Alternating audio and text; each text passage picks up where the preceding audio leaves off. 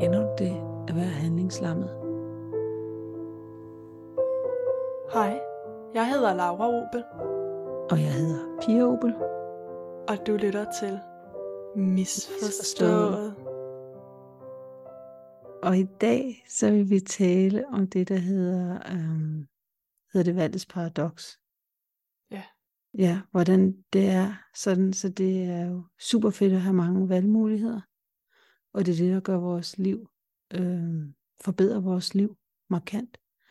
Men nogle gange kan det også føles som, at det er, øh, at det ligesom gør det sværere for os, fordi det ligesom giver os en form for netop handlingslammethed, fordi der er så mange valgmuligheder, så det er svært at vælge. Ja. Ja, og det er egentlig det, vi vil tale om i dag. Ja, Det er sådan, så vi lever i en enorm hurtig verden, og jeg tænker bare sådan noget som på, for eksempel hvis man går ind på, hvis man tager lidt, altså går ind på internettet, ikke? Altså, hvis jeg skal købe en kjole, så går jeg ind på internettet, og så klikker jeg på den ene butik, og så den anden butik, og den tredje butik, og lynhurtigt har jeg klikket på en masse butikker, og så kan jeg egentlig ikke lige finde ud af, lad os bare sige en rygsæk, lad os sige sådan noget, der er lidt mere, jamen det kunne også være en kjole, hvor jeg ikke vidste, om den passede mig, eller ikke passede mig, om fedtet var rigtigt, men, men, men måske, og så på et tidspunkt, så siger jeg, og nu har jeg klikket rundt så meget, og så siger jeg, det her, det kan jeg simpelthen ikke beslutte, tage nogen beslutninger om i dag. Jeg tror, det skal være noget, der er lidt større end en kjole. Men det kan godt være nogen, der har det med en kjole. Men jeg vil typisk have det, hvis jeg skulle ud og købe en sovepose, for eksempel. Det har jeg lige gjort. Så klikkede jeg rundt, og så kunne jeg ikke lige finde ud af, hvilken form det kunne være, og farve, og hvad jeg skulle tage forhold til, og hvor, mange tempo, hvor langt ned i temperatur det skulle gå. Og så endte det med, at jeg lukkede computeren og forlod den.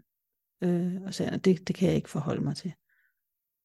Øh, og det tænker jeg, at det er sådan noget, der vi, vi, vi alle sammen er præget af. Fordi i dag, der er vi i den vestlige verden, det er ret vigtigt, at vi tager til det, det er den vestlige verden, at vi har, vi har så mange valg at tage, og de er lige ved døren. Og der, og der er nogle valg, de der valg, der går ud i fremtiden, hvor jeg skal, den her sovepose, jeg skal vælge, den vil jeg jo gerne have, øh, varer resten af mit liv.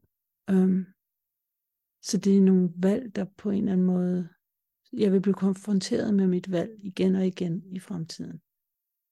ja, og der er det her pres på, og ligesom at prøve at finde ud af, hvad er det egentlig, at den her sovepose skal kunne, og hvad er det helt perfekte for dig? Er det, og hvilken temperatur, og hvornår, mm. og alt muligt, og alle de her ting. Um, og det er med de fleste ting. Altså det er også i tøj. Altså en sort kjole er ikke bare en sort kjole. Der er mange forskellige variationer, som bitte små variationer, som man kan forholde sig til. Og det gælder også med madvarer, altså alt hele tiden Mm. bliver vi bare bombarderet med, at man kan finde det helt rigtige for en, fordi der er så mange valgmuligheder, så mange variationer, Ja, at man burde kunne finde det helt rigtige. ja, men samtidig så er det ekstremt ressourcekrævende for hjernen at skulle processere så meget information. Øhm, og især hele tiden at skulle gøre det i alle beslutninger, vi træffer. Mm. Ja, fordi hjernen, den er jo den er lavet til at fokusere på én ting ad gangen. Det tror jeg også, vi har talt om tidligere. Det der med, at vi kan øhm, multitaske, det kan vi ikke. Altså, vi, vi, skal fokus- vi kan single-taske, ikke? Altså, øh, så det vil sige allerede det, når vi har så mange ting op in the air, som vi skal forholde os til, det er svært. Så den der frihed, vi får ved at have alle de valg, den er, den er mentalt trættende for os. Øh, den er også super fed at have, altså fordi det er også det, der giver os den der frihed. Altså fordi det, hvis man tager det, hvis vi ikke havde friheden, så ville vi bare leve totalt buret inde med, eller der er nogle mennesker, der ikke har den frihed, der lever, og de ved ligesom, mm, at de skal, at deres, deres hverdag er mere fixeret, det kan gå ned til deres, øh, øh, ja, de har ikke den frihed til at vælge deres hverdag. De skal på arbejde fra, fra 5 om morgenen til 10 om aftenen hver dag, og det er deres, det er deres liv. Altså, så det er jo virkelig et privilegie at kunne sidde og tale om, at man bliver overvældet, når man får, når man har valgfriheden. Men det er bare sådan, at hjernemæssigt, så bliver vi overvældet. Altså, det er drænende, det er energidrænende med valget. Ja, og det er nemlig det, at, og man kan jo også se det før i tiden, altså der var bare færre valg, og jeg tror, at, det, at de fleste vil tænke, at jo især i forhold til vores værdier, sådan der ofte er i den vestlige verden, jo flere valg, jo bedre. Fordi jo mere mm. autonomi har man, jo mere selvstyring har man, hvor meget, jo mere kan man bestemme omkring sit eget liv. Og det plejede jo at være, at øh, man vidste, hvad man skulle blive, fordi man blev det samme som ens øh, far, ja. eller som ens mor, eller hvad ja. ens livsomstændigheder ligesom dikteret, dikteret. Og man vidste, at man ligesom, at vejen frem var, at man blev gift og fik børn, og, og whatever. Og det er jo super fedt, at man kan vælge alternativ livsstil nu, og der er jo rigtig mange, der benytter sig af det, og vælger at, at gå en anden vej, og det er jo fedt, at man kan tilrettelægge sit liv, efter hvad man har behov for. Men det kræver mere energi, så at finde ud af, hvad er det egentlig, man vil, og man kræver mere overvejelse, man bruger mere tid og energi på at overveje, hvor man er på vej hen, og hvad man gerne vil, og mm. hvilken karriere er det egentlig, man vil. Mm. Uh, og, det, og det der er, altså, det vil sige, den er valgfrihed, og den er nemlig, den er jo egentlig ret ekstrem for os, fordi netop det der med, at man kan vælge, altså jeg tror da, for nogle generationer siden, der kunne du ikke vælge som kvinde, at du ikke ville have mand og barn og familie og sådan noget. Der var den, den vej, den var der sat også i Danmark for dig, at det var det, der blev forventet af dig. Eller det var i hvert fald stereotypen, så kunne det være, at man valgte at gå ud for stereotypen, hvilket var svært, men man kan også se, ja, men jeg tænker bare, men problemet er i dag, når vi har den her valgfrihed, at det, er, det bliver nærmest kirkegårdsk, I forstår på den måde, at man, altså, hvor han siger, at man vælger at forlove sig, og man vil fortryde eller man vælger at bryde forlåsen, og man vil få fortryde. Altså det er ligesom om, at, at når man har den her frihed, så, så, så har man også, så, så vil man også måske, så har man også situationstegn friheden til at fortryde, fordi man ved ligesom, at man kunne have valgt noget andet, som måske ville have været bedre. Det kan man, altså, ja.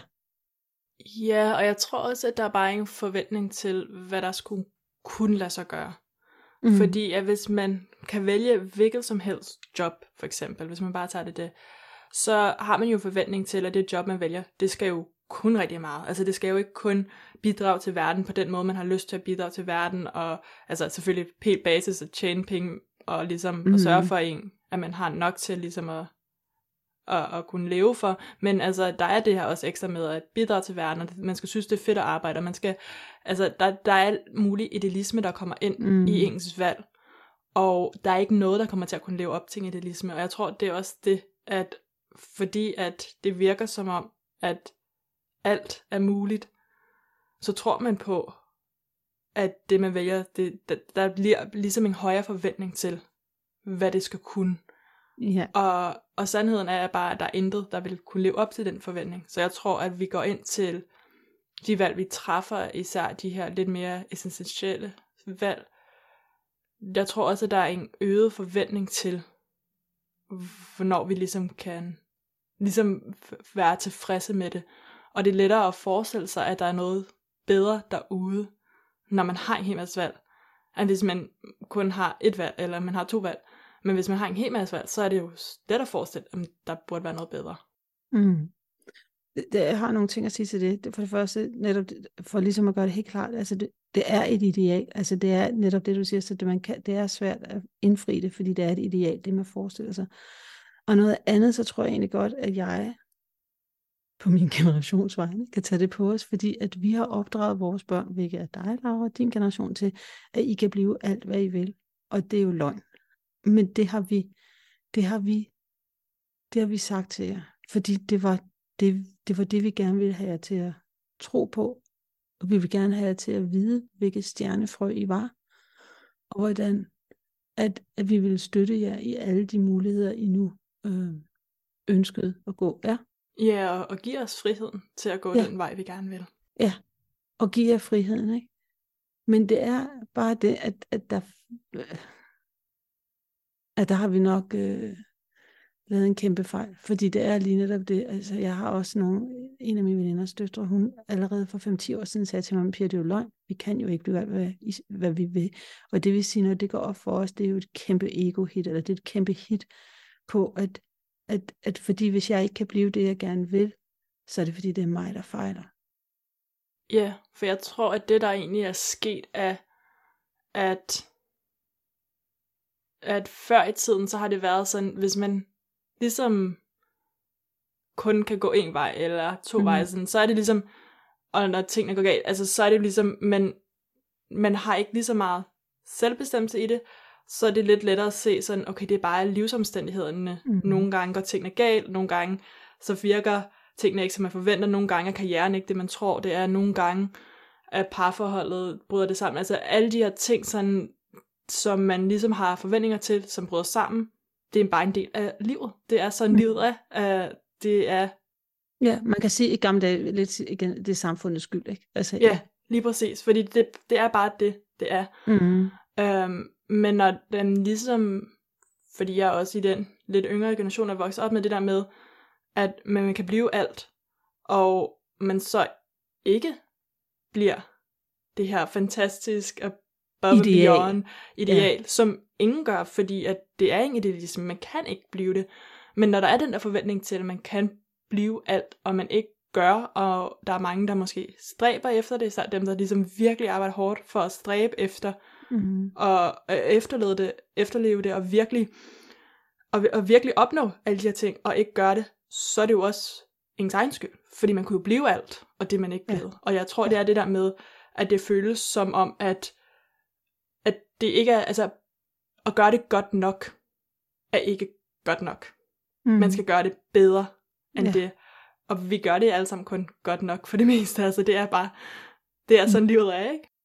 Jeg tænker lidt på, at nu kan jeg ikke huske, om noget hedder China et eller andet, øh, men vi henviser til hende i vores øh, kilder om lidt. Men hun taler om, at, at da hun blev spurgt, da hun var i, øh, i øh, hun- da hun var i, i anden klasse eller sådan noget lignende, hvad hun ville være, og hun sagde, at hun gerne ville være pilot, så begyndte alle sådan lidt at sidde og fnise. Og det er fordi, at øh, hun til synligheden allerede var begyndende, øh, hun, hun var ved at blive blind, og det var allerede ved at ske det. Altså de vidste alle sammen, at det var ikke realistisk. Men det lærte hende. Og det var først der, det gik op for hende, at det kan godt være, at man kan blive alt, og man bliver støttet det, men man bliver nødt til, at der er nogle begrænsninger, som man ikke kan styre, så man kan blive alt inden for de begrænsninger. Så det vil sige, at hvis, mm, ja, hvis du kan være pilot, og du er blind, det, det er en begrænsning. Altså, der bliver man nødt til, at man kan ikke blive alt. Det, det er et ideal. Ja. Og jeg tror, at det er den ekstra pres, der ligesom bliver lagt på, når man har valget. Fordi at lige Mm. pludselig, så og jeg tror, at mange af ens valg, altså de bygger op til at blive ens identitet. Selv det tøj, man går i, har folk en tendens til at identificere, hvem man er. Um, så alt ligesom reflekterer, bage, reflekteres tilbage på ens selv. Og det er jo rigtig mange sådan små valg, som mm. ligesom ophober sig til at blive, hvem man er. Um, og når man selv har friheden til at bestemme, når man selv vælger det, når man, det er en, der ligesom står til ansvar, så er det en, der står til ansvar. Så når det ikke lykkes, når man ikke kan, så, så falder det tilbage på en. Og det er bare så hårdt, fordi der er jo ingen, der ved, hvad der, altså, vi kan ikke se ind i fremtiden, så når vi træffer en beslutning, så ved vi ikke, om det kommer til at være den rigtige eller ej. Vi ved ikke, øh, når vi skal købe sovepose, det kan godt være, at vores behov lige nu er til en bestemt tur, hvor det måske skal kunne klare meget negativ grader, men det kan godt være, at det senere hen faktisk ville være bedre, hvis den ikke kunne klare, altså at den kunne klare lidt varme grader. Altså, man ved det ikke, fordi der er så mange ting, der kan ske. Mm. Øhm, og jeg tror, det er den der ansvar, der også kommer med det. Med valget yeah. kommer der ansvaret. Og ansvaret er også tung, og Ja. man kan ikke, For der er ingen undskyldning for det. Den eneste. Ja. undskyldning, der er for, at man, man, man ikke øh, opnår det, man vil, det er ens egen evne. ja. Og jeg, og jeg tror, at, at når, jeg tror, at det, så ja, det er virkelig bare det her med, Mm. ansvaret, der ligger bagved, at i sidste ende er det en selv, der står til ansvar for ens valg, Ja. som gør lidt ekstra pres på det. Som Ja, kan og- gøre, at der sker det, at man bliver paralyseret og har svært ved at træffe valget. Fordi at så straks man træffer valget, så lukker man ned Man står der i, i krydsvejen der mellem valgen, ja, og så træffer, ja. Eller ja, men jeg vil sige, men, og samtidig så hvis der er, vi ikke har valget, der, er også en enorm frihed ved valget. Altså det, igen, så det er det der, men det de finder ud af, det er, at folk Øh, der er nogle forskellige studier, også i det der syltøjstudie. Altså folk vil gerne have valgmuligheden. Folk vil gerne se på 30 forskellige slags øh, syltetøjer, og det synes de er meget mere spændende, og det fanger deres interesse. De går hen og ser på de der syltetøjer. Men hvis man skal sælge, så, så i det øjeblik, der kun er fem slags syltetøj at vælge imellem, så er det salget foregår, fordi vi bliver simpelthen paralyseret af. Altså, det er dokumenteret. Vi bliver paralyseret af for, for mange valg muligheder. Ja.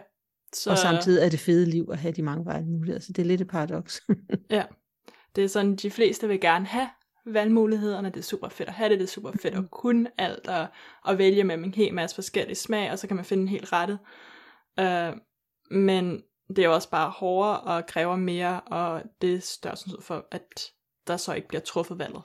Um, mm. Også fordi, at så straks man truffet en valg, altså man kan ikke valgmulighederne, valg om. Nej, nej, nej. Men valgmulighederne er jo fedt, fordi at alt er muligt. Men så straks du træffer et valg, så lukker du ned ja. for andre muligheder. Du kan ikke gøre to ting på en gang. Du er nødt til at vælge. Kun, ja. altså du gør én ting ad gang.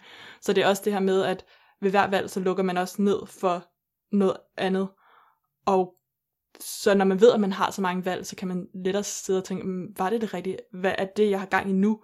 Er det faktisk det bedste, eller burde jeg egentlig være et andet sted? Er det det rigtige smag, ja. eller uh, var der en smag, der var bedre? Altså, det er hele tiden denne her, at man kan fortsætte sig bedre.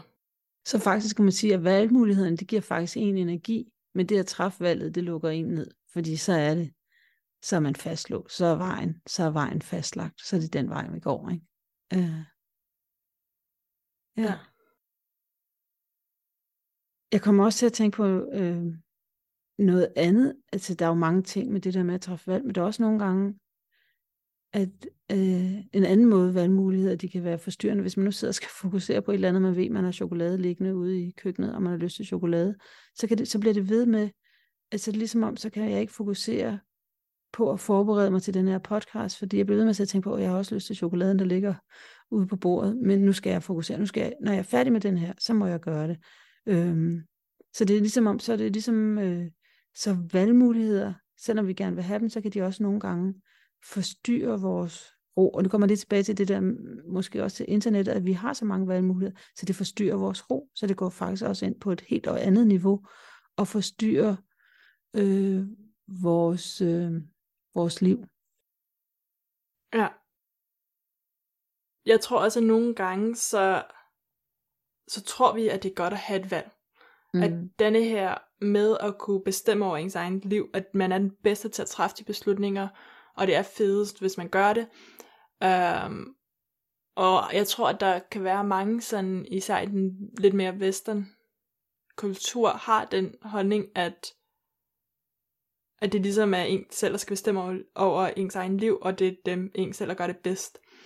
Uh, men der var et studie, der fulgte nogle babyer, som var født med cerebral anoxia, um, altså simpelthen ikke havde fået nok ilt til hjernen. Ja og deres øhm, livs, altså de ville ikke kunne klare sig uden at blive holdt Nej. i live af en life support maskine, og selvom de, altså, de havde bare ikke sådan, der var ikke meget, man kunne gøre, der ikke, man kan Nej, ikke man vidste, man vidste, de ville dø, uanset hvad. Ja, øhm, og i Frankrig så vælger læger, og at når det sker, at de træffer faktisk beslutninger og siger, nu tager vi dem af life support, og ja. lade dem stille og roligt sådan dø hen de, ja. og sige, det, det, det. Og så ved man, at de vil dø inden for to timer eller sådan noget lignende, ikke? Ja. Er naturligt, ja. Ja, og i USA, så er det faktisk forældrene, der skal træffe beslutningen. Det er dem, der skal ind og sige, og skrive under på, at det vil vi gerne, vi trækker. Øh, ja, life support, jeg ved ikke, at det, altså det er, jeg kan ikke komme på et dansk ord for det nu, men det er det, når man, øh, underbygger livet, når man ligesom er tilsluttet forskellige maskiner, der sørger for, at ens organer fungerer. Uh, life support, ja. ja. Livsstøtte måske. Jeg ved det ikke. Nej, jeg, jeg ved det ikke. Jeg ved det ikke. Nej. Øhm, men, og at det selv, at forældrene skal gøre det, så de vælger at gøre det. Og så ser de på resultatet efter et år. Øhm, og det ændrer faktisk på, hvordan deres oplevelse er markant. Så i mm. de franske forældre, de har meget mere større en sandsynlighed for at have det sådan, være mentalt et bedre sted, mm. og de husker tilbage på, at hvor var det fantastisk, at vi havde vores kære lille barn, så længe vi havde dem. Og hvor var det bare Ja. fantastisk i de korte øjeblik, Ja. men den del af livet, de kunne ligesom. Mm. Og i USA, de amerikanske forældre, der har oplevet det her, de har meget mere byrdet af, af skyld, Ja. af, af følelsen af, at måske altså, altså faktisk har myrdet deres barn, og, Ja. og der, der er sådan, de, de knokler med en hel masse andre ting ved at have truffet det her kæmpe valg om. Ja. Og, og det er et kæmpe valg, og det er et stort valg, og det er et meget tungt valg, og det er rigtig svært at, at komme sig over, så de har svært ved at processere, at, at, at skulle være i det. Men og komme realiteten er, at udfaldet havde været det samme, for de her, de her babyer, de her børn, de havde ikke overlevet, uanset hvad der var egentlig ikke et valg at træffe. De ville være døde også on life support, ikke? Så det er sådan, så jeg tror, at og det er bare interessant, at, og, og de her, man kan sige, de, siger, de vil hellere have valget, selvom det ligesom Ja, gør, at det er meget sværere psykisk at, at håndtere det, og, og valget faktisk overskygger meget af oplevelsen, og så bliver omkring at skulle have at vælge det. Og Ja. altså, så så vi, så vi taler også om, det er en hel kultur om, at vi netop hellere vil have valget. Altså selvom det er hårdt for os at have valget, så vil vi hellere være selvbestemmende ikke? Ja. i Vesten. Altså ja, ja. Øhm, og det er bare interessant. Så det, det kan godt være, at vi gerne vil have valget, og man tænker, at valget er altid bedre. Men der er bare et kæmpe ansvar ved alle valg, og nogen meget mere end andre. Og, og man skal kunne leve med ansvar og konsekvenserne af ens valg, og det kan være sindssygt svært. Mm. Og, og nogle gange er det lettere ikke at have haft et valg, og mm. At bare sige, livet røvrendte mig på en måde, og så Ja, ja. og, og, og skulle håndtere det, end at sige, jeg valgte at, at, at gøre noget, som gjorde, at jeg kom i, i har været i en svær, udfordrende livssituation, ikke? Ja. Øhm, fordi man føler ansvaret. Ja, ham der Swartz, Swartz, jeg kan ikke huske, hvad han hedder, men Barry Swartz, som også har forsket ret meget i uh, The Paradox of Choice. Han siger også, at lige netop øh, fortrydelsen, den der med regret, øhm, nu er det ikke det i forhold til de her babyer, det her, men, men det der med, at man fortryder et valg, man ved at regret, og det er der mange, der gør, når de fortryder valg, og man ved, at for, fortrydelse, det er forbundet meget ofte, og det også er en, en følelse, der kommer frem i forbindelse med, med depressioner og andre, øh, sådan, ja, med depression. Så det vil sige, det betyder også noget, ja, på den måde, tænker jeg, for vores mentale øh, sundhed, Det gør når det vi går rundt og fortryder valg. Ja, Ja, og det er ikke kun, jeg tror ikke nødvendigvis, det kun er fortrydelse, jeg tror bare, at det er den psykiske byrde for Ja. at, at, at, at skulle træffe valg. Altså det, det kører hårdt mm. på os. Um, og også bare den psykiske øh, og mentale byrde, øh, eller den mentale byrde i at, at skulle forholde sig til al den information, man har brug for til at træffe valget. Altså der er meget, ja. det er hårdt der, for er hårdt hjerne og sind. Men- ja, men hovedsagen er, altså det der er egentlig i virkeligheden, nej, faktisk ikke kun depression, for det, nu kan jeg godt hægte op til det med babyerne. Det der er, det er, at det egentlig også gør os, nogle gange gør valget os også ulykkelige. Altså det er sådan set det, ikke? Altså så det er, og, og det er netop fortrydelsen, og det, det hæng, altså det er bare, det er svært at træffe valg. Og samtidig, så vil vi gerne alle sammen have den selvbestemmelse. Og, have det, og jeg vil også sige, at det er jo fantastisk stadigvæk, selvom jeg, vi måske har traumatiseret en hel generation ved at sige, I kan blive, hvad I vil, så er det jo stadigvæk altså, så må jeg bare sige, men inden for nogle rammer. Måske var det, vi skulle bare køre fast inden for nogle rammer, kan I blive, hvad I vil, så vi må finde rammerne, ikke? Ja, altså det er sådan, men det, det er bare, at man, ja, altså der, man kan ikke, det- der er begrænsninger. Man, Ja. man kan, Der er begrænsninger. Ja, Ja, gud der- er der det. det er der for alle, og vi Ja. har alle hver vores begrænsninger hver især. Um, og jeg tror, vi er heldige i, uh, i nogle lande mere end andre omkring, hvor mange begrænsninger der er generelt, sådan gennemsnitligt for personer og sådan noget. Men der er begrænsninger for alle omkring, hvad man kan blive, Mm. og hvad man kan opnå. Mm. Ja. Så, så det er klart, at den her frihed, vi har, eller valget, friheden, valgfriheden, det er det, der, det på en eller anden måde, det, det, det optimerer vores liv. Og at, at have den her selvbestemmelse, det ved man også fra forskellige undersøgelser. Øhm, men det kommer bare, der kommer en, det, det kommer med en pris, ikke? Altså, fordi man selv er ansvarlig. Ja. Øh, for sin egen lykke og for sin egen det hele. Ikke? Altså, der er slet ikke nogen, man kan skyde skylden på. Ja. Mm-hmm.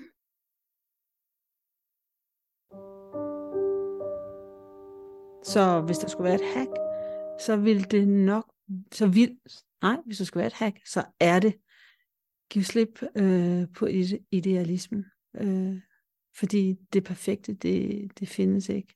Og godt nok er godt nok. Ja. Ja. Og så er der øh, vores kilder, og der har vi lidt af hvert. Øh, vi har øh, en TED-talk, der hedder The Paradox of Choice, øh, med Barry Schwartz. Så har vi en øh, Hidden Brain, der hedder The Choices Before Us, og det er, verden hedder Shankar Vedantam. Og med sig i studiet, der har han en dame, der hedder Sheena Leingar. Og så har vi også en artikel, som både Sheena Leingar og Barry Schwartz og nogle andre har skrevet, som er i noget, der hedder Behavioral Scientist. Og den artikel, den hedder Is Having Too Many Choices versus Too Few Really the Greater Problem for Consumers?